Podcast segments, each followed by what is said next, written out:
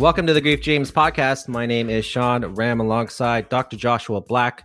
Dr. Black, how are you today? I'm doing good, Sean. It's uh, another wonderful day here in Ontario, Canada, but we're still locked up. Yeah, yeah, we are. We're still going through the pandemic, and I'm sure uh, many of you as well are uh, in quarantine or or uh, just you know isolating from other people. And and uh, yeah, I know it's tough, but uh, hey, that's something we all got to do and get used to for the time being. And I hope you're uh, you get a chance to enjoy the podcast and listen to the episodes. And I hope that's given you some sort of enjoyment at home. Here's another guest that we have on today, and really happy to uh, talk to this individual. And her name is Lisa Kefauver, and she spent the last two decades as a clinical social worker and narrative therapist. She witnessed firsthand the unnecessary suffering of so many individuals because of their families, communities, and culture weren't supporting them in their grief. And then it happened and then it happened to her too. At 40, Lisa became a widow. In 2011, her husband Eric died in her arms, leaving her a single mother to their seven year old daughter. Just a few, few years later, she was by the bedside of a close friend when he succumbed to the ravages of muscular dystrophy. Lisa is the founder and CEO of Reimagining Grief and host of the podcast Grief is a Sneaky. Lisa, welcome to the podcast. Thank you so much, you guys, for having me. It's a, such a pleasure to be here today. Yeah, it's so amazing to be able to talk to you. It's, it's always strange how we meet people in this world. And I met you because you hashtagged grief dreams on your Instagram account because you did a post on that. And I follow that hashtag. And I, we got to meet, and I realized you had a podcast too and you're doing your thing within the grief world. And I love that. And I'm so excited that we are able to talk to you and talk a little bit more about those dreams you're having. That's awesome. I know. Isn't it funny how we, there's two things that you brought up that's interesting. One is just how we meet people now from around the globe so easily because of technology and because, and we can find things that we have common interests about, you know, because this invention called a hashtag that didn't exist, you know, very long ago. And the other thing is just the way in which grief um, I often talk about grief actually severs a lot of relationships in our lives. Of course, not just the person that we lost, but sometimes people can't handle our grief and they don't know how to show up, so they disappear. Mm. So, in some ways, grief has relationships ending, but I've also found I've developed a lot of new relationships because of grief you know because of the shared interest so it's just interesting how you how we connect with people over things and and this is one of those topics I think that goes that quote like when one door closes, another opens, kind of thing, and that yeah, can be with relationships too. But they're sometimes all the doors are closed, and that's sort of that yeah. loneliness feeling until you can meet sort of this new tribe, these new people that gravitate towards who you are now. Yeah, and who can get you and be comfortable and not tense, or you know that kind of add you know energy that sometimes people have when they haven't become comfortable with grief in their own lives and then they just don't know how to show up for other people. Yeah. And so you haven't have you always been involved in grief in some way or was that only recently you know that was more relatively recently as i as um, you guys shared in my little bio which is by the way always weird to listen to somebody talk about you in that way but anyhow um, i've been in the space of social work for 20 years and my some of my earliest work was with with foster care and adoption where of course you can imagine there's a lot of grief and loss um, issues there. So in some ways um, grief and loss and empathy practices have always been a part of my life but definitely um, this reimagining grief and the podcast is just in the last two years one to two years but I've, every piece of work that i've done over the course of my career has been um, really touched and involved grief. And also, this might have be the case for you, Joshua, even before you started doing, you know, your PhD or whatever. But I became the person after my husband died that everybody else sent their new friends who had a loss to. You know, I kind of became like whatever the grief whisperer or like the oh talk to lisa she'll know what to say mm. so i've sort of been doing it informally for a while i guess and do you find life more fulfilling or less, or is just different? Because it's almost like you have two two lives, right? The one prior Yeah. like under 40 and then one when you're over 40 like how do you see that in your life yeah that's really interesting. That's a really interesting question. I mean i do think about death and loss in our lives and grief and in the before and the after. There was definitely my life before eric and i actually had two lives. I sort of had before eric and then i had before the last year when he was sick but we didn't know what was wrong and then the after. You know i think my life in some ways this is going to maybe sound weird to your listeners I am able to access joy and delight and amazement now in this post era, in this 40s era, post losing my husband, so much more than I did, I think, in my younger years.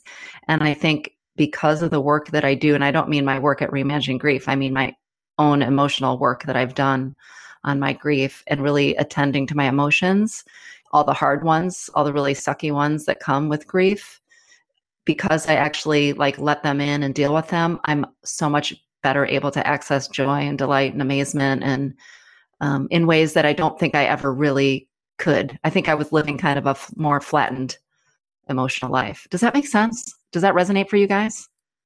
Yeah, that makes total sense. And it's interesting. I always find that so interesting because you're in such a difficult position with grief where you have all these emotions and you're trying to get back to the normal, right? What you used to be what yeah. you're saying is that when you do the work, you actually can be a different person and something that actually can carry more joy and also hold sadness at the same yeah, time.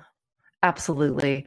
And I also think something you mentioned there is is something that I think is a myth in my opinion that I think we need to be a little careful about when we talk about sort of the work we do in grief and healing and whatever terms some people use the word recovery some people use the word healing journey etc and which is you're not you're we're always whether death or not is in our lives we're always changing. Our normal is always changing. We just have this um, blinders on that we think things are always going to be the same. And so i think it's we have to be careful about saying we're trying to get back to some kind of normal because the truth is when you have a tremendous loss or for all of us who are going through collective grief in this time of the pandemic we aren't going to get back to a normal. We're going to create a new normal. Yeah. And it and this new normal of my life right now really comes with a lot of joy. And it's been a one of the biggest surprises to be honest in my work and in my journey in my own personal work and my professional work to see the way people who have the courage to kind of get dig deep in the emotions and sit with them and le- learn from them because really emotions are just information they're able to find joy and silliness and amazement in ways, you know, I never appreciated a sunset before, as an example, maybe trivial, but boy, I sure do now. Right. Yeah. It's like you appreciate the more simple things where before you need to maybe go buy a Louis Vuitton bag or like exactly hit, hit, the front row of the Raptor seats to get that kind of level of uh, enjoyment. But now it's like small things are doing everything. So every day you can have those those moments where before yeah. a lot of people I need to save this amount of money to then go here to get that moment. But you're saying no, you can have that moment right now. Absolutely. It's really accessible to you. And I think the interesting thing is a lot of people say that and they think it's a cliche like when you have something bad happen to you then you appreciate life. And I would say the the truth is it takes work. It's not just having a bad event or a hard event or a traumatic event happen to you that allows you to sort of access joy and savor the simple things. I think it's actually the intentional, you know, psychological, emotional, sometimes body healing work that you do that allows you to do that. So it's not just like a bad thing happens, boom, now you appreciate things. I think it takes takes I call it grief work. You know, it takes the work of grief. Yeah, it takes you said that that courage to face your emotions and do the work like with mm-hmm. anything like school like anything that i think valuable it takes time and effort into pursuing that like any goal yeah and so i'm glad that you're able to put that work in to your own self to be able to come out a different person mm-hmm. and something that can help other people in the world collectively in times of distress and we're in one right now with the collective grief as you were just mentioning I wonder if you could talk a little about what you're seeing maybe in your clients or what you're seeing in the world that maybe people need to be aware of when it comes to this moment in time. Yeah, boy, aren't we in this? Uh, we're in a bizarro world. I think it feels a little bit like now, but I, I do think it is.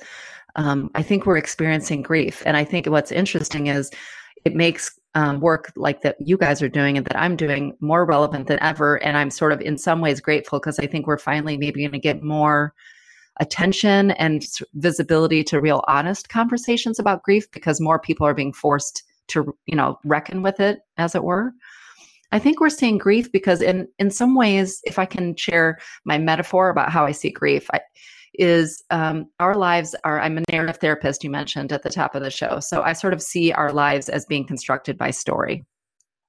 And so we have millions of experiences that happen to us throughout our lives and not a single one of those experiences have meaning. But it's in the storying in the telling of the story that we create around each event that creates meaning. And so, in many ways, our lives are stories, and we our stories are very intric- intricately weaved with the people in our lives.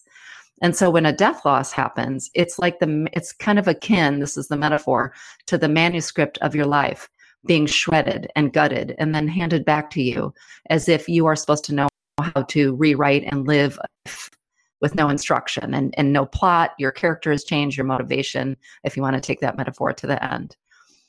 So, and then the emotions come up from that. That's why we have confusion and brain fog and anger and sadness and all the emotions that come around grief. And so when you think about that metaphor and then you think about the world that we are all living in right now, that's the sort of framework from which I'm saying we're experiencing a grief, a collective grief.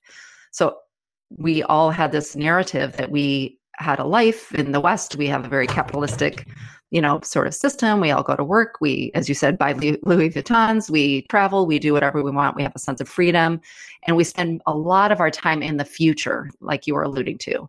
I'm going to get through this month at work, and then I'm going to go on vacation. And we plan. We spend a lot of time in the future. And what this pandemic has shown us is you have this moment. That's it. Nobody can. Nobody's booking plane tickets. Nobody's making plans for weddings, probably even, or they're having to change their plans for those kinds of things. Um, you know, we people are having lo- other kinds of losses too, not just future possibility loss, but they're also having loss of job, safety, security, sometimes health and ability. And then, of course, and this is where my heart really breaks, is there are people who are losing people and then aren't even able to do this practices and ceremonies like funerals in ways that helps begin the healing and the grief journey. And that's why I think it's really important for us to see like this time and this moment as grief. And the one thing I'll, I'll just add, I want to say, and maybe we can talk about this, you guys. I don't know what you guys are seeing in your work. Because we're all going through this collective grief, I'm really wanting to all of us to just take a pause, take a chill pill, on this like be productive, be happy, use this time energy that I see out in the world on social media. And I'm not saying don't be grateful and don't be happy, but we have this culture of busyness and productivity and a culture obsessed with happiness generally. And I'm seeing it come out right now because everybody's so scared, rightly so. This is a really scary time. But I don't think that does any of us a I think it does us all a disservice emotionally because we're all feeling stressed and anxious and sad and bad and angry and resentful but we're being inundated with these messages of like be busy be sharp be productive but we're all going through a trauma. We're having brain fog. It makes sense if we're sad. And i think i want to just invite everybody to just mm, give themselves permission kind of find some grace and loving kindness for themselves to not be productive if that's not where you're at or not be practicing 100 gratitudes a day or i don't know are you seeing that in ontario and in your i mean yeah. i know we're a global community but do yeah, you see sure. that kind of energy happening right now in the face of grief yeah absolutely and i think it's a very apt metaphor um, you know i myself often find myself thinking that like wow i feel like i'm in a movie and i think uh, yeah. you hit it on the head with that like this is a movie that the script has changed you know the, the we're faced with a, a yeah. changing script and a changing plot line and it's like you know like you said those those future goals those f- future hopes and wishes are are they're not the same anymore they're changing and that's a real yeah. challenge for a lot of people all of us included and it's like how do we now reframe this script reframe this movie moving forward where we're still maintaining our our hero our heroine presence and we're still the stars and we're still doing what we need to do in this movie and not succumbing to the kind of uh you know turning this into a horror movie like but no um Right, i totally right. I totally agree with you in terms of there's a lot of people who there's a lot of um, information, a lot of slogans, a lot of videos about you know keeping the Mhm. action going. It's like you know keep that hamster on that hamster wheel, keep it turning, and it's like that's Yeah. fine. Action's important, positive action's important, but like I Mm-hmm. think we miss the reflection period of before the action thinking about what's going on, reflecting on that, and then acting. And I think sometimes it's just like, well, just get up and go, do your push ups, do this, you know, like be active. Exactly. And, it, and it puts a lot of pressure on people. And, and probably because they haven't had, they haven't given themselves the opportunity to reflect, to chill, to relax, to do those things to get them to a stage where they can then plan and then act. Um, and and I think that's just a, a symptom of our culture as it is. Like, you know, we're go, go, go, act, act, act. Absolutely. That you hit it really on the head. It's like that's already, even in normal times, that's our sort of cultural default. And so, and there's lots of reasons we do that. Of course, it fits very well with our capitalist system, you know, our economic system. And I would argue it allows us to escape doing the hard emotional work that we have to do in our day to day lives. It's like when I'm having bad feelings, well, too bad, don't have time for that. Got to go do my 100 push ups, or I got to go, you know, learn how to sew or speak Spanish or do whatever, you know, whatever you're going to do. And so we do it to ourselves. You know what I mean? Like we use that as an escape, but then culture and the culture reinforces and celebrates. If you think of who are the people who are celebrated, it's the people who go, go, go. And that's in our daily lives. And then when we're faced with really hard feelings, which I would say is another cultural thread um, that's amplified right now, which is our cultural obsession with happiness only, and that every other feeling is really a is almost like a character flaw. And if you're not happy, then you're just not doing something right. You know, that's sort of just a general sort of um, way in which we act in the world, not even during grief. And so keeping busy allows us to not attend to all those things because we're really discouraged from having any other emotion um, than happiness. And if you have that other emotion, there's a real urgency to hurry up and fix it. Right? You know, and I think the thing that's particularly interesting about this type of grief, which I think many people who face, for instance, the loss of loved one through um, prolonged chronic illness or Alzheimer's experience for sure. I had a guest on my show who um, has watched a family member die over a course of a long time from Alzheimer's. Is this loss, this collective grief we're experiencing right now, is really protracted. It's not like a one time thing. You were mentioning we can't really be making plans right now. Well, we still can't be making plans. You know, we you know, we thought, well, okay, in three weeks we can get back to normal. And then it was like, well, mm, maybe in two months we can get back to quote unquote normal. And now we're all, I mean, I was just thinking, like, I wonder if I'm not going to get on a plane in 2020, which will be the first time since I was ever in my life. Yeah, and it it's something that like obviously because it's we're in the middle of it and we're dealing with it, it's very easy to kind of dwell on the negatives and the downsides. Yeah. Um, but it's also something that you know we can start to look at how we can again change the script and narrative of this movie Yeah. to, to look at the positives and the the the uh, possibilities of positives and and changing the way we do things. You know, it's tough and it's sad. And like, okay, how are we going to be in restaurants and how are we going to do movie theaters? All right, well, there's possibilities for for different things that that can come up, and and that's just you know that that's something that you know you have to do it. I mean, for my Yeah. sanity, for Yeah. all of our sanities, you know, uh, moving forward and and and planning and, and thinking and reflecting and and about this in that type of positive way rather than you know like like we've been saying uh, just act and doing it and you know whatever and, and learning to knit and all this uh with, i mean not, nothing against knitting No, I mean, I don't. So I wish I could. My mom is probably still disappointed that I didn't learn how to knit. But, you know, something you said is really important. I think, you know, I, I want to encourage us all to slow down enough so that we can have both experiences, so that we can feel the sad, the disappointment, and so that we can have the space to find the silver linings, the creativity, the pivots, the ways in which this might be a welcome opportunity for us to try a craft or change careers or do whatever. So I think it's not an either or. And I think that's the messaging that I'm seeing out there either like, hey, man, I just want to be sad, let us be sad, or be super productive and f- see this as a blessing. And I think the truth is, we have to hold space for this to be all of those things. And you can't do that unless you slow down. I also want to make a point like this is also has a lot of privilege to this conversation. So there's a lot of people who are already oppressed in our kind of world who already had financial or other difficulties that they were straining and dealing with and they don't have necessarily the space or the privilege to kind of do this kind of emotional work or slow down because they might still be having to do you know 72 hour shifts in a row et cetera depending on if they're like you know a healthcare worker or something else. So i just also want to name that regardless of what position you were in before you started this before we started sort of this collective era of grief um, there's opportunities for all of us to kind of hold space for our entire spectrum of emotions and then find the beauty in all of them the hard ones and the good ones. Yeah absolutely. And, and you're absolutely right with that. You know there there are children right now who don't have internet access and who um, want to you know do the school thing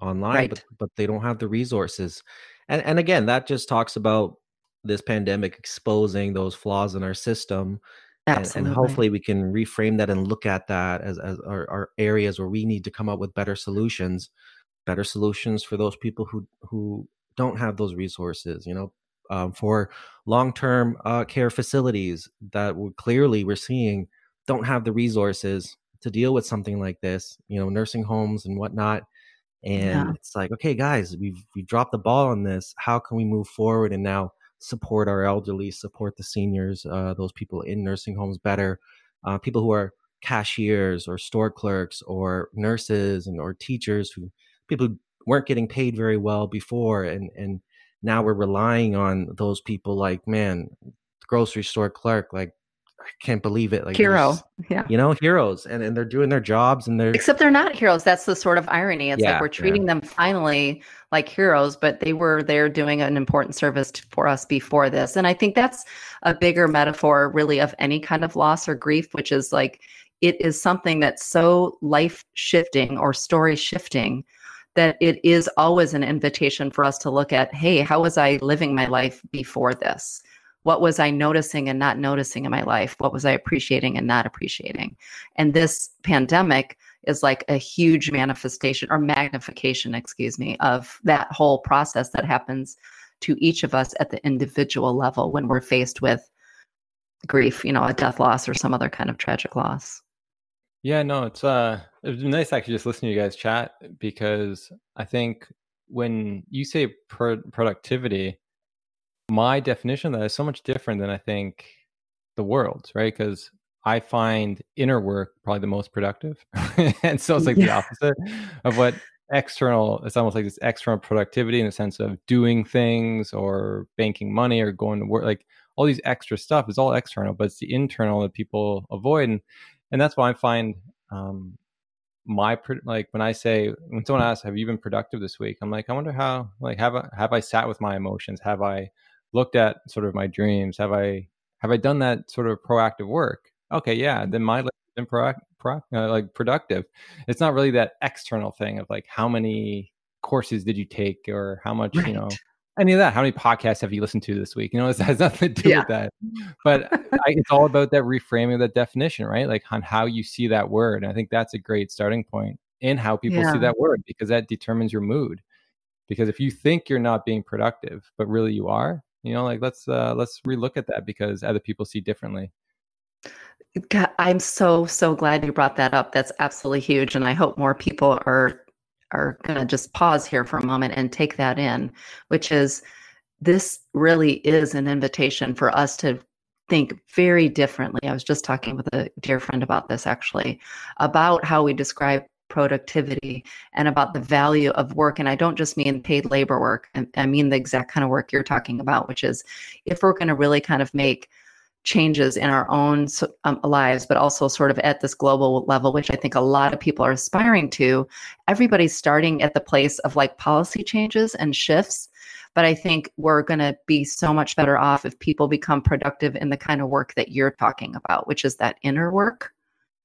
Because so much of our problematic systems and reactions are because we're not all sort of doing our inner work and we're reacting and being caught up in systems and stories that are already built. So I love that you are modeling for everybody that productivity can look much less like what we see in terms of you know widgets in the factory floor and much more about the emotional work that we do i have been a long time meditator and i do guided meditations as well but i have been um, consistently doing 30 minute silent meditations every day really for the last about eight months but i've been like upping my time during this time because i've been really finding like when i get caught up in the work and clients and did i record the next episode of the podcast or did i write another article i'm like okay i'm i'm using a metric that's really not helpful for me right now and what is the metric i need to use and that's really about the inner work yeah absolutely we've gotten caught up with the uh, material value system and just how we measure value and what what we value in this system you know coming from just the way the the economies are set up way businesses yeah. and governments are set up and uh, it's something that like before this happened there's been traces of changing things like i know workplaces are trying to be more um, accommodating to their employees and trying to understand the work life balance importance. I don't think it mm-hmm. was happening quick enough, uh, but I, I think that that is something that hey there's a lot of people in this world and, and society who their lives are built around just keeping busy you know going to work early in the morning at 6 a.m coming back at 6 p.m you know maybe having dinner with the family for an hour you know putting on the tv or the hockey game and then going to bed. And it's like when is when is there a time for you to sit alone with your thoughts? I mean i know i know people who they can't be silent. Like eh, they need to have a tv on while they're cooking or they need to you know have a tv on while they go to bed. But like there's all these things that where people noise is, is important. And, and you know this is a time when you have to ask yourself that question it's like why why do i need these things why can't i sit in silence and then for a lot of people it's like because then your thoughts creep in.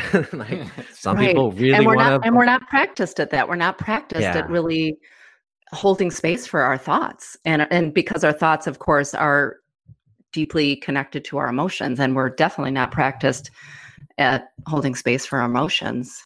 So yeah, yeah I absolutely it's, it's that, that. Uh, un un it's that garden that that that's just got weeds growing in it and that that's what your mind is and if, if you haven't tended to it and, and pulled out those weeds and tended to your mind with with the negative thoughts that bounce around the positive thoughts and whatever it is if you're not in control not if you're not aware of them and able yeah. to kind of pierce through all of that that's a difficult spot to be because then it builds and it builds and it builds you know you keep living the rat race and then something like this happens and it can be very devastating i'm sure for a lot of people because we don't have that experience. I love that you're bringing this up. You know, I've been writing a lot recently about, I mean, this is the work, of course, I've done as a therapist and social worker over my career, but is that like we keep setting it aside? Like, I'll get to that later. I'll deal with the thoughts later. I'll deal with the emotions later. But later never comes until, you know, some, you know, major event happens. And now you realize they've been looming there all along and you've got to deal with it and you have no practice, you know, at it.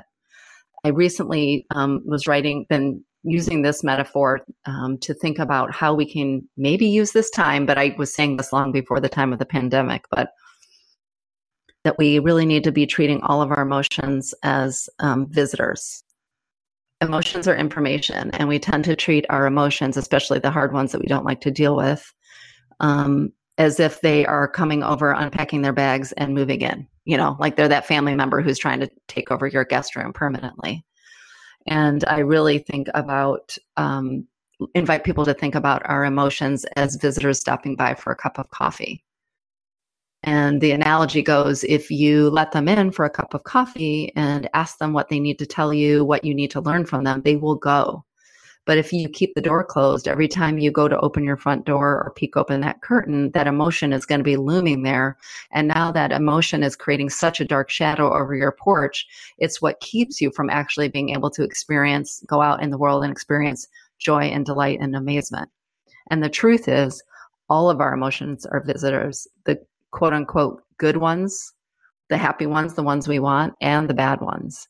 And so if we can just treat them all as visitors over for a cup of coffee, um, we'd be much better. That's how I've done the work I've done. And that's why I'm able to sort of be in the space I am, which is experiencing joy so much more often, is because I'm treating all of my emotions over for a cup of coffee. And so when they show up, instead of like slamming the door and barricading it with furniture, you know, I'm like, okay, here we go. I'm going to open the door, invite them in for a cup of coffee and see what they have to say. And it's really been a game changer for me. Do you feel joy is an emotion, or do you think it's just a state that occurs when all the other emotions are sort of just passing through? You know, I don't know if joy, and I wouldn't know that. I'm sure there's some sort of neurobiological. I know there's that emotion wheel Plutchik did. I, I wish I had that up in front of me, but um, I think of joy as kind of, I think all of our vocabulary for emotions are very limited in terms of how we describe them in general. I would say joy is sort of the manifestation of lots of different emo- emotions. Is that sort of what you're asking? That it's sort of like gratitude, uh, pres- being present, awareness, etc. All of those things happening, appreciation. It's lots of different sort of subtle, more complex things that are happening, and then the experience is joy.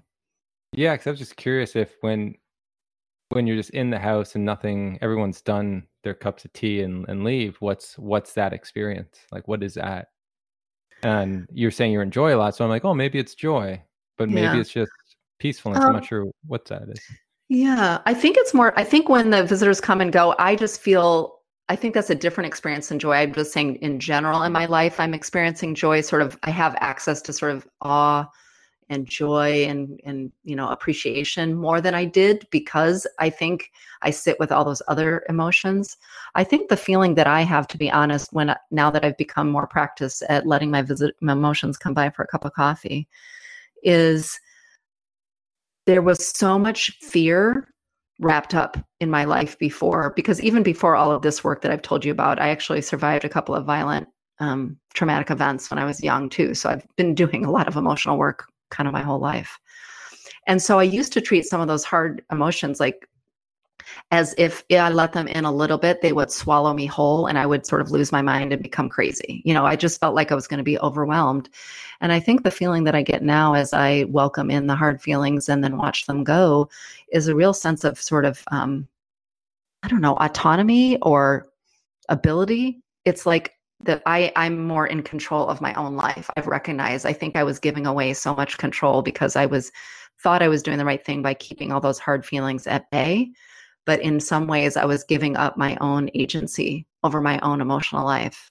And by sort of shifting the way i think about um, attending to my own emotions all of them i feel so much more agency. And i think when we all feel agency we all tend to feel better quote unquote whatever however you want to define better. Does that answer your question? Does that make sense? Yeah i think i think uh i think you're absolutely right. I think um fear and anxieties like it's an unknown unless you face it head on. Yeah. But it builds and it builds and that's a very daunting mountain for a lot of people to climb for all of us to climb. Um, but when we do it's it's like we've been through something and then you feel pride almost that like you know yeah i overcame that fear. Um, I, I went there and and i looked at that whatever it is that part of my past that was just terrible that I haven't looked at for a long time, but but you know I, I changed the narrative of that past and I've overcome uh, that issue and now I can look at life in a different way and that that fear that was a mountain isn't isn't isn't that mountain anymore. I think that's a very apt uh, analogy and that's a very good point uh, moving forward. I think we all sit with some sort of fears, whatever it is, even the fear of you know again losing someone that you love dearly. Um, you know until it happens you push that aside and, and not want to deal with that potential of someone leaving right someone um, dying or, or you know what have you. Absolutely, absolutely, and I think um, it just really allows you to feel like the more you do it and you practice it in little moments because feelings come and go relatively quickly in the scheme of our lives. Yeah, and, and, it's also you do it. Oh, go ahead, please. yeah, it's also like what prevents us from moving forward and just doing anything in life. You know, is the fear and often like a lot of people smarter than me always tend to say like well think about the worst case scenario because it's not as bad as you always you make it out to be Right. like you know we're really good at catastrophizing for sure. yeah like you know if if i want to change jobs like if i'm miserable at my job and you know i know in my heart that this isn't for me and i should change jobs a lot of people don't out of fears. And it's like what's the worst that can happen? Yeah you lose the job. Okay can you make it work? You know how long will you be out of work? Like when you really think about it and face that fear head on it might not be so bad. Like you know sometimes it's the worst thing of staying in that job that you don't want. People will do that rather than face the fear of leaving that job and potentially the ambiguity of not knowing is so daunting for a lot of people but like it's you know if you just got to sit down and rationally think about this and be like you know what? Yeah I- i'm miserable now. That's the thing. I'm miserable now. And like it's mm-hmm. it's that's i think that goes on in life. People don't people don't leave relationships that suck because they're so scared of like maybe not finding another person or what's going to happen after this. Well you're in a relationship that's miserable that you need to leave and you're just not because of the the unknown and this is a very difficult time for that because let's say you do have a job or you're in a relationship that you don't want everything's shut down. You it's Yeah. i can only imagine the difficulty if someone wants to leave or wants to change and they can't because of the basically lockdown of everything. You can't go rent something new. You can't really there's no jobs they're just hiring right? So there's a lot of different things that are impacting people from even making that decision or that that step where before it might have been a lot easier and now they're really forced in this position that they really you know can't get out of. And it's i think this is sort of that collective grief. There's a lot of things that we just can't do even though maybe they have the courage to but there's just not the resources available anymore like there once was. You make an absolutely great point, and I think that, that we are in the most unique circumstance I think any of us have faced in our lives, and it's compounding all of those issues that we were already facing. To your point, and so given that major shifts in some ways, your, your leaving relationship just because you physically aren't, you can't go somewhere or etc mm-hmm. is again an invitation then to do the kind of inventory work that you were talking about, sort of that internal. What is the you know, when I do have choice and I do have agency, what do I want to do? What does matter to me? How do I actually feel? Not like the thoughts on the surface, but deep down, how do I feel? Because that's sort of what all we have access to right now is that some of that inner work until things shift and they will eventually. And we have other kind of actual practical steps that we can take. And I, I feel for a lot of people who are going through the the grief right now, all the different types of grief, because Absolutely. it's very hard to really understand where the emotions are coming from, like what's really pulling at it. Because it all seems that maybe you're projecting on a relationship, maybe it's a bad relationship, or maybe it's a decent one and it's actually pretty good for you. But you're just so anxious in other areas, you look at it because you're just trying to project all that anxiety somewhere to sort of make you feel a little bit better inside and get rid of some of that energy. But really, it's based on maybe you can't go to work or you can't see your friends. You know, like it's just really being more, I think, Yeah. um, aware that there's a lot of things being pulled on you to cause that reaction that's going on. It's not just one thing. There's so many things going on financial strain, and you have so the isolation, the boredom, maybe, and then also like you're sitting with yourself, and that's scary in itself. You have all these emotions you haven't never dealt with. They're coming up to the surface. Past traumas coming up because you're feeling because this is triggering that. So there's so many different things that hopefully people can understand and hopefully even get counseling in some way. I know it's different now. You provide one-on-one. Is it counseling, right? I do. I do. I call it grief guide. So I'm not Mm. doing practicing like traditional therapy anymore because I do so much other work. Um, so I, but I am doing kind of a short, kind of short sessions, maybe about five max, just helping to ground people in the like naming it as grief, understanding how they're you know what processes they're going to what are their resources their resiliency and kind of doing that kind of grounding work with people and helping people sort of if it's the beginning of their journey help them start to sort of see kind of how this journey might unfold and what are the tools and resources they might need to navigate. Excuse me. And for others who maybe this as you just mentioned i actually have somebody who's coming to me next week who this is all sort of bringing up old grief around the loss of a parent. And so i'm doing some grounding work with them. So yeah and and of course now it's you know zoom you know or or you know whatever platform people use.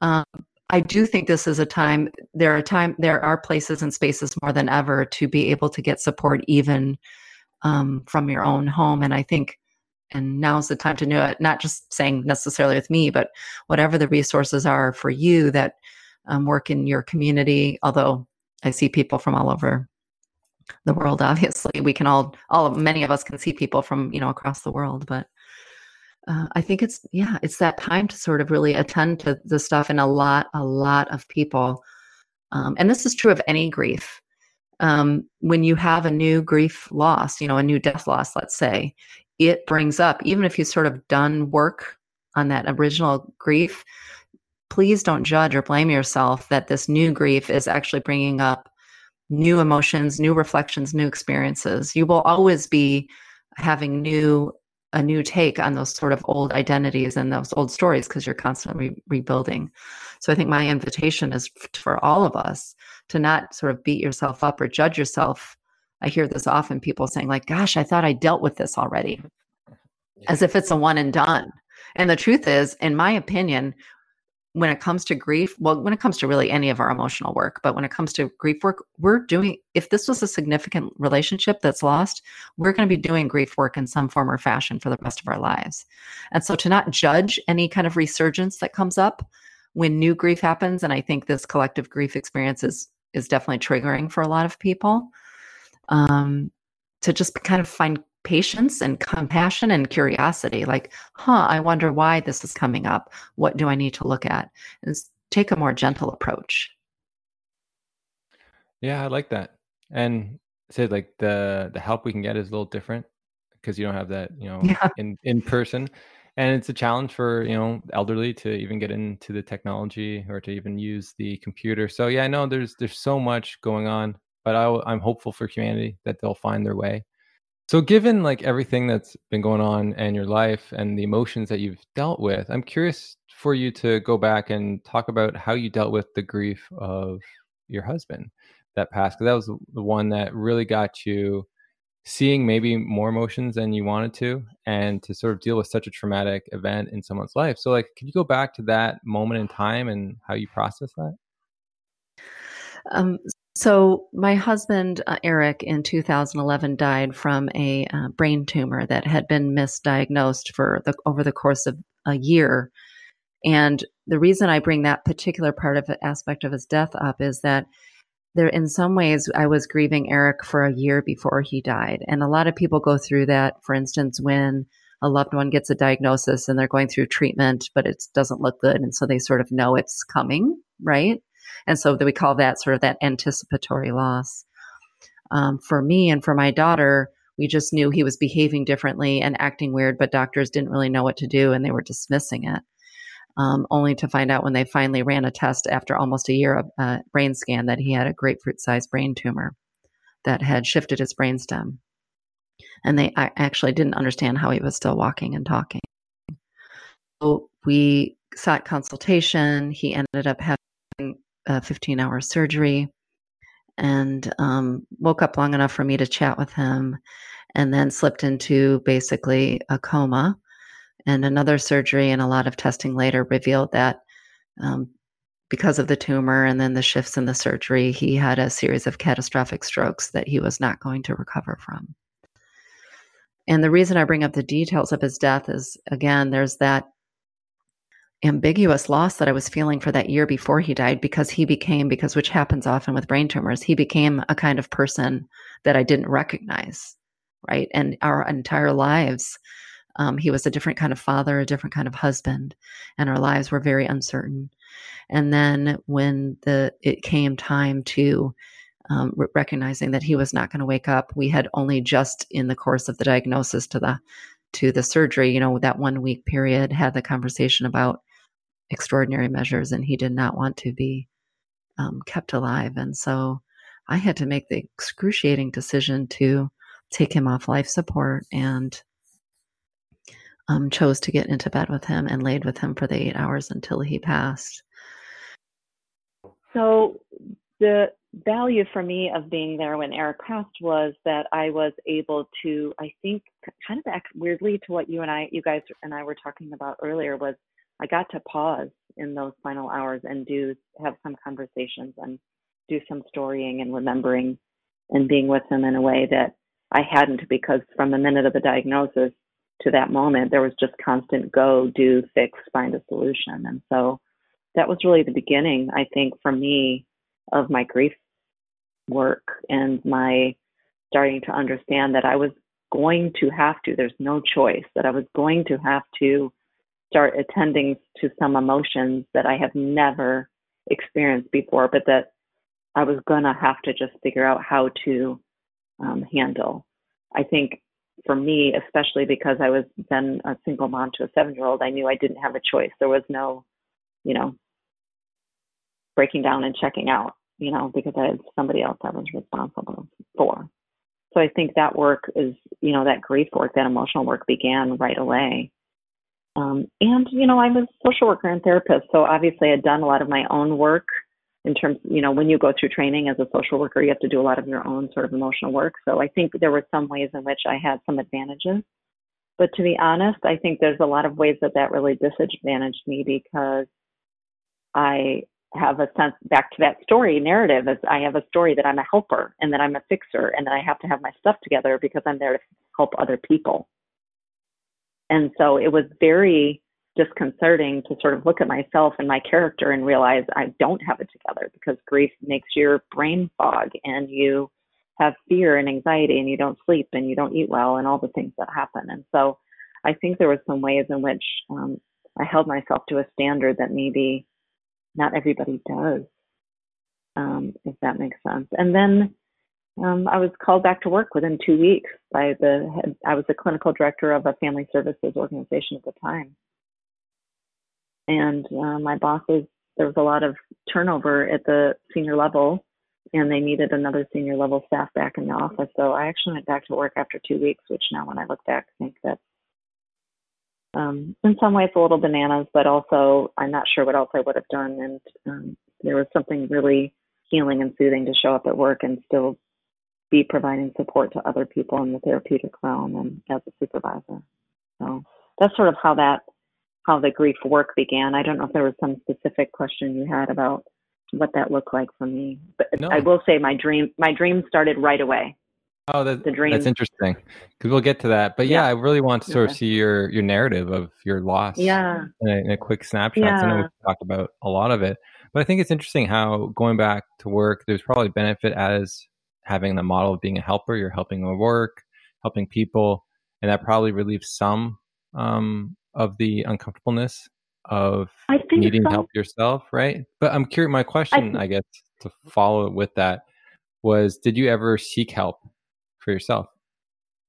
Oh yes, absolutely. So um, yes, I do think helping other people allows you to sort of um, feel more grounded and also because I got to go that was something that I knew that was normal. Like I knew how to do that and everything else in my life had turned upside down. So in some ways there was something very soothing about going back to work because it was like something that I knew how to do and the rest of my life I didn't know how to do.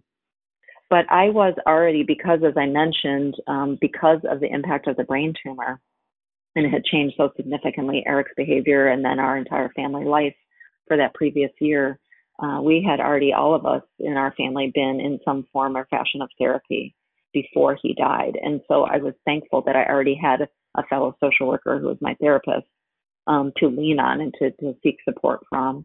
And we did also use a, there was a community nonprofit that did like support groups for kids. Um, so my, my daughter got into that support group additionally, and then they had a corresponding one for adults. So I'm absolutely a believer um, I'm a believer in everybody finding their own path so it works for them, but I do believe that being part of communities like support groups and doing therapy one on one in whatever form or fashion that therapy looks like, coaching or grief counseling, etc., um, is hugely helpful for people. And I experienced it to be incredibly helpful for me because it was a safe space to um, really let out all the what I felt like were crazy thoughts and emotions that I was having and at an intensity level and in a way that you just cannot do with your friends because your friends want to fix it for you. They want to make it okay and make it better. And so they're we're not very well trained as human beings to show up and hold space and bear witness. We live in a culture that's fix, fix, fix. And so, and we hate to see, of course, our friends and family member in pain. I do too. And so our sort of natural instinct is to try to make okay and fix, um, which isn't really what grief doesn't need fixing, in my opinion. Grief is a normal response to loss. And so, what we really need, especially from my, I needed, and I believe this to be true for most people, especially early in your grief, you need safe spaces where people aren't trying to fix you, who aren't trying to correct your crazy thoughts or your wild emotions. And I even put crazy and wild in air quotes there. Um, you need somebody to just hold that space. And that's what I think the beauty of, you know, having one-on-one therapy offers people is that safe space to not um, be feel like judged or feel censored.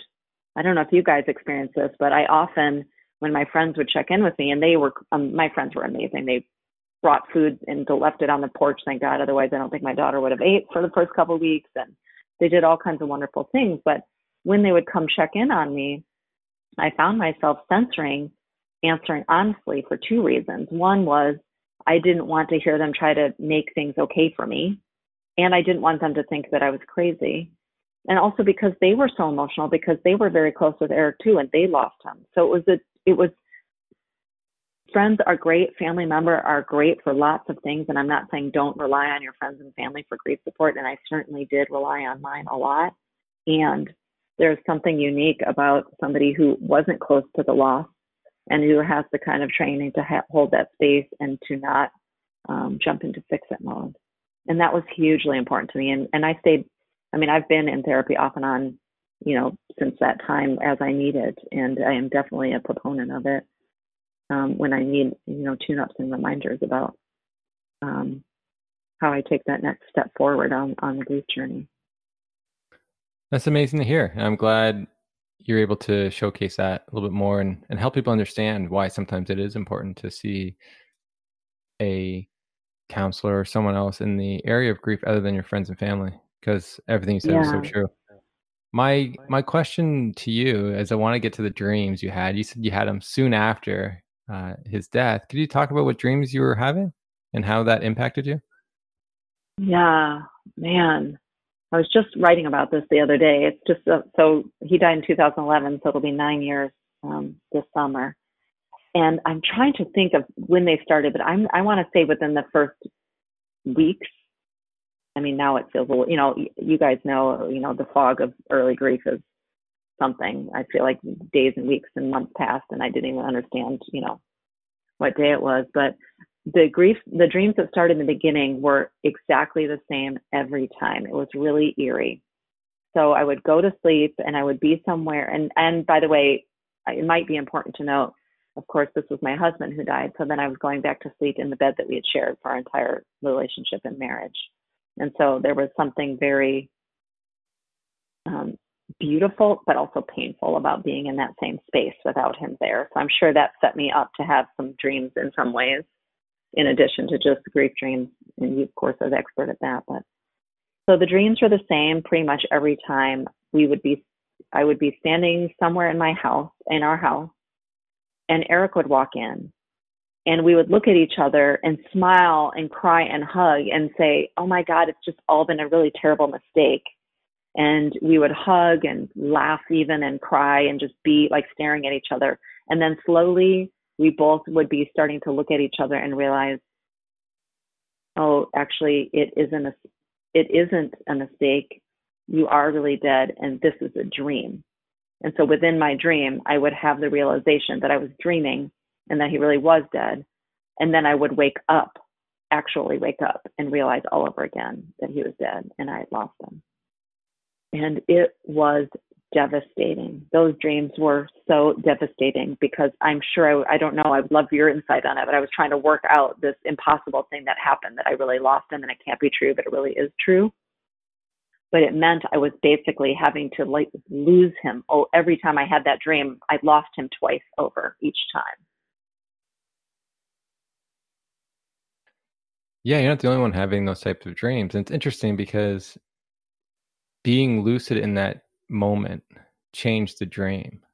You know, like if you just would have had Yeah. the dream, oh, it was all a mistake, a hug, you would you may have you know, of course grieved when you woke up, but maybe not as intensely because you had those moments where it was just that Right. positive interaction. But because you noticed it was a dream, then all of a sudden you had this crushing weight in the dream, then that carries forward also as you wake up. But yeah, it definitely you see that especially in the beginning of the of people's dreams when they're dealing with loss Yeah.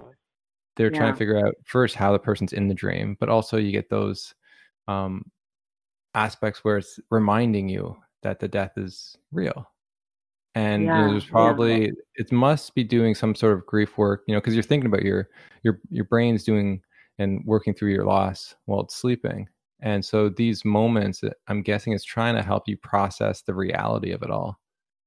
Right. It all seems so impossible. You know, now with this, and I, I'd love to tell you about some of my other dreams because they transformed over the course of the last eight years and become much more pleasant. I look forward to them. I wish I had more of them. But I think that work that I was doing that you were talking about exactly, which was like something, you know, it was so incomprehensible what happened. Even though I was there, I was physically with him when he took his last breath.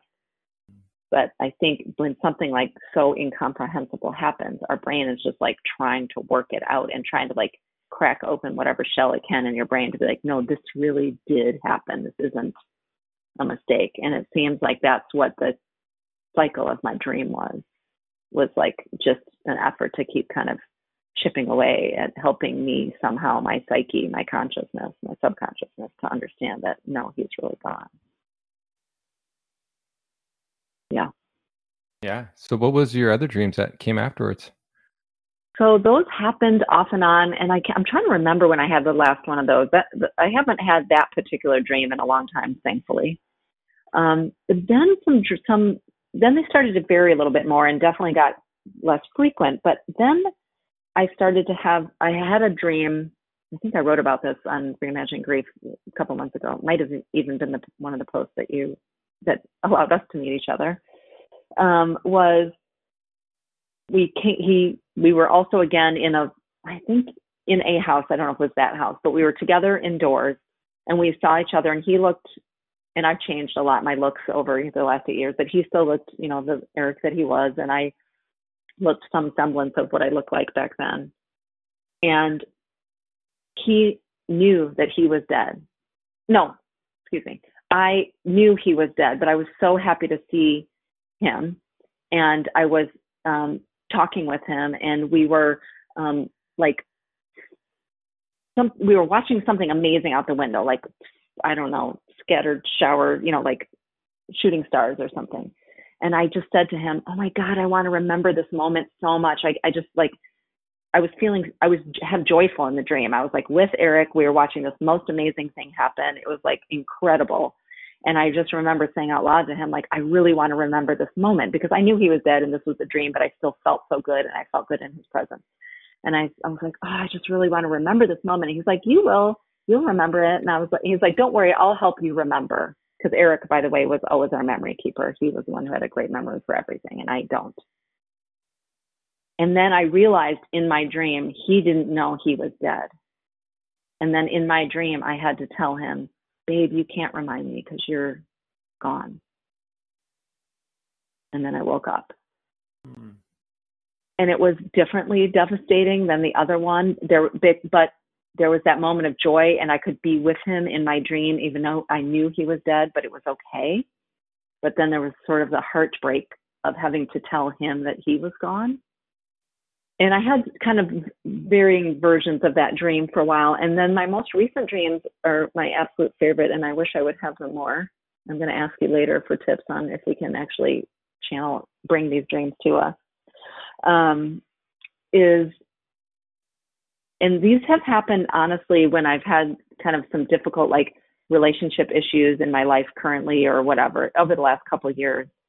Um, and we show up again. I don't know why we're always indoors, but anyhow, indoors, and we're sitting on a couch and we're talking to each other.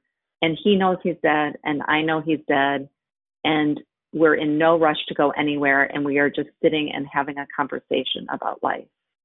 And I can feel his presence, and we're hugging each other and like sitting on a couch and hugging and talking.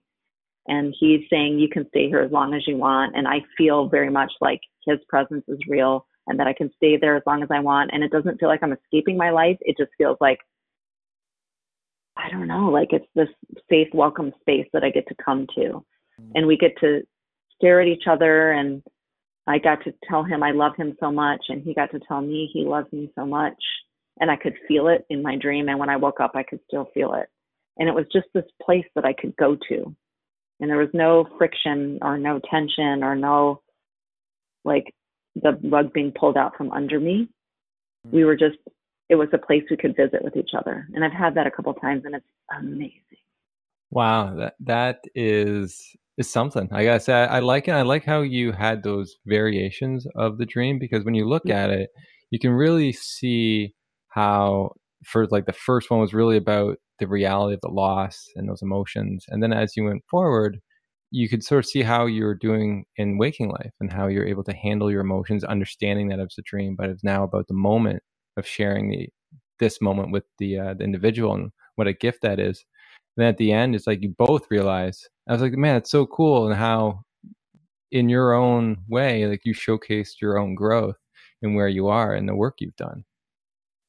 Wow, I didn't really think about it until I was telling the sequence, you know, just now when I was sort of telling the sequence of those you know how those dreams sort of unfolded over the last eight to nine years but i do think so. I do think it is a representation of um, the coming to an acceptance of it. And it and and it doesn't mean that i don't miss him terribly every day and that i don't have you know this, as i said i don't believe we're like done you know do, doing that grief work. But i do think these dreams do seem to be a reflection of the kind of evolution or the transformation or you know that I've been on as I've um, I really think about I just have I still have a husband and his name is Eric and I just have a really different relationship with Eric than I did when he was alive.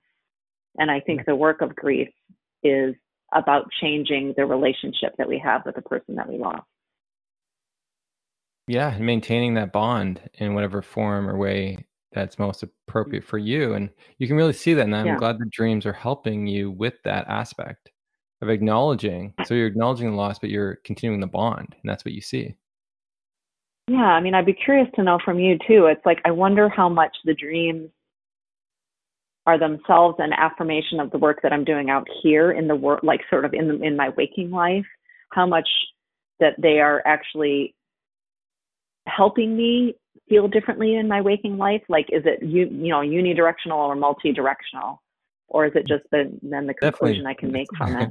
Well, it's definitely multi yeah. because not yeah. only is it reflecting your waking life, but also it's helping you. And so it's impacting you to facilitate further growth, right? So it's that's what I love yeah. about these dreams so much, especially those comforting ones in the sense it really can help people shift very quickly um, with some of the gains that they're making or some of the concepts that they're trying to hold true. And you can sort of see that with this because now also your last memory of him isn't him dying anymore, it's these dreams which I think is really fascinating. Yeah, yeah. And I've had dreams about my close friend who died a few years later too. And those, because the relationship I think was different, was different. But we kind of just get to visit with each other in in our dreams. And he's the jokey, sarcastic Joe that he was in life. And I was with him when he died as well. And so, um, but because he died so many, he died about four years after Eric. Um, I think I'd already done some of the other kind of work and relationship, and so the dreams that I have about Joe um, are different, are are kind of started further down the further down the like road of that kind of course of dreams, if that makes sense. Yeah, and they've never showed up together in a dream. No, they haven't yet, which is interesting because they knew each other in life. Hmm. Um, we all used to. Tra- he was sort of Joe was kind of a family friend, and he used to travel with us all the time. And Joe was a really interesting person because he um, knew Eric, but he was one of the only people in my life who actually he was kind of my go-to person. He was the person I could call at two in the morning when I couldn't sleep, which I didn't sleep for the first couple months, and talk about stuff. So he was sort of my grief support um, for for you know a long while. Um, and so um, it was really interesting um, then to be there at his bedside when when he passed, which we knew was you know coming eventually because he had struggled with MD for you know the majority of his life. But um, he yeah, and and I had a really special gift in a way being being by his bedside because he was conscious and lucid, unlike Eric, and I had a really cathartic um, experience there. And I think that's part of what allowed. I might share that with you. Actually, I think that's part of what allowed me to maybe have a different um, set of dreams about Joe and the grief that I felt about Joe. So when Eric passed, of course, he had been in a coma and he couldn't speak. And when Joe um, was in the hospital in his final days, myself and two other and my brother and a friend were by his bedside, and he was, you know, 85 pounds at that point and pretty weak, but still talking. And I was holding his hand and by his face, and he looked at me and said, um, and we had been telling stories and just really trying to have be joyful in his presence because Joe liked to laugh and be joyful. He also liked to be sarcastic and grumpy, but you know, that's a story for another day. But Joe looked at me and said, Lisa, it's time for me to go. And I said, I know, Joe. It's okay. I love you. I'm here. And he said, No, Lisa, you don't understand. I mean, it's time for me to go. And I said, I know, Joe. I love you and I'm here. And he passed away maybe within 15 seconds of that. And what I didn't realize until I was actually having a conversation with a fellow podcaster a few months ago was how cathartic that was because I didn't get to have that with Eric. And so I didn't get to tell Eric that it was okay that I was here and that I was going to be with him till the end. And I didn't get to hear him tell me that he needed to go now. And there was something really healing and as devastating as it was to have Joe die in my arms and to have twice in my life had people die um, by my side, there was such a gift and a catharsis, I think, in a way, because Joe was able to kind of give me, tell me what I, what Eric couldn't tell me, and I was able to tell Joe what I couldn't tell Eric.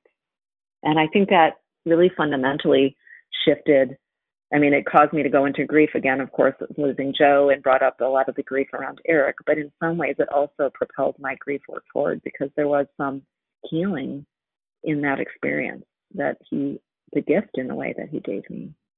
Yeah, I'm glad you were able to look at that and compare because it gives you great insights moving forward into helping others and yeah. you know being able to have those opportunities to say what's truly on your mind even to say that you love the the individual is so important and that's one thing i learned from after my dad died i didn't get a chance to say that and i had a dream where i was able to say it so you can really sort of mm. understand some of the importance and some of the issues people may feel by your own experiences and having multiple you can see the changes in it but also the dreams can really showcase maybe what you're longing for and how that's different.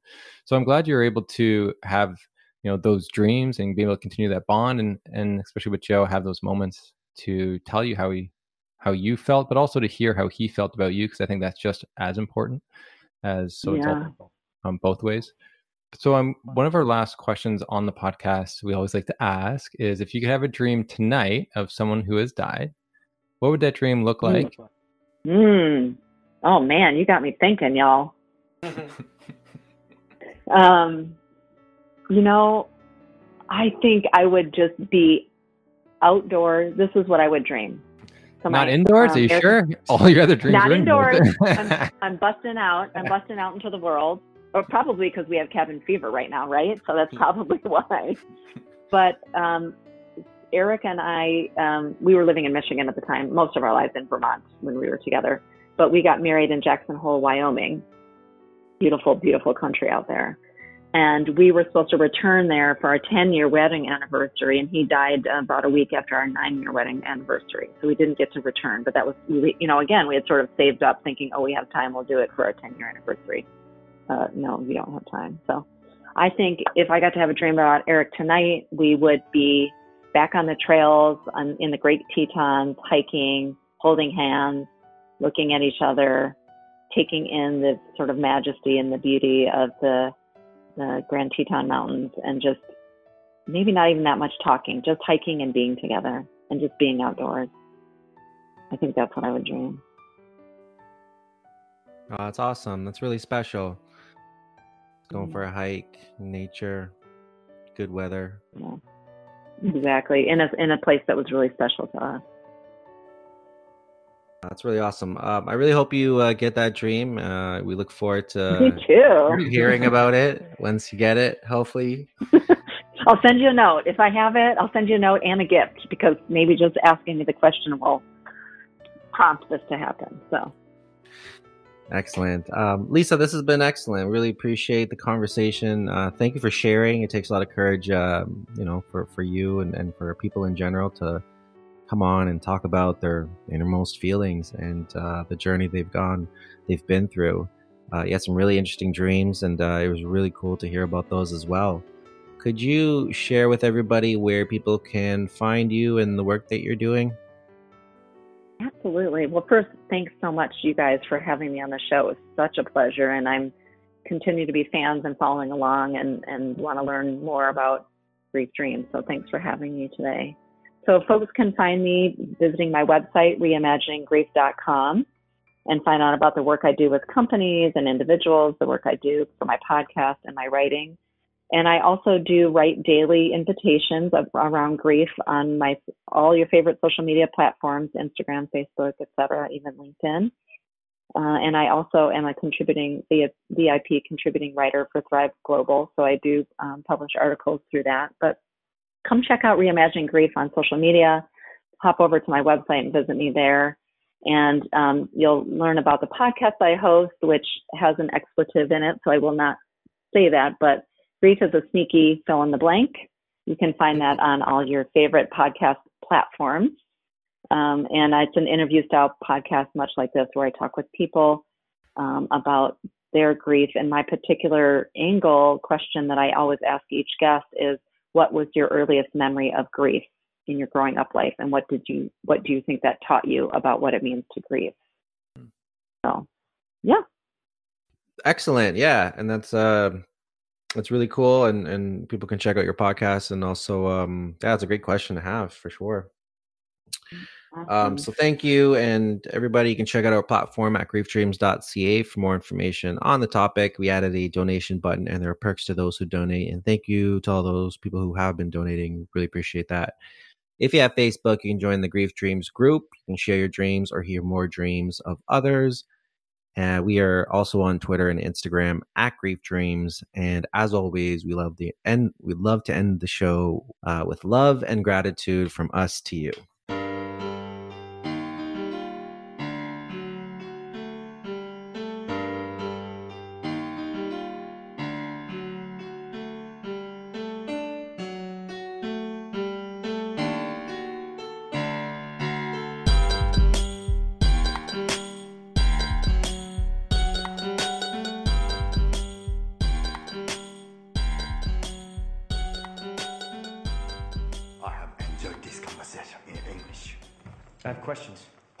Introduced myself. You have introduced yourself. This is a very good conversation.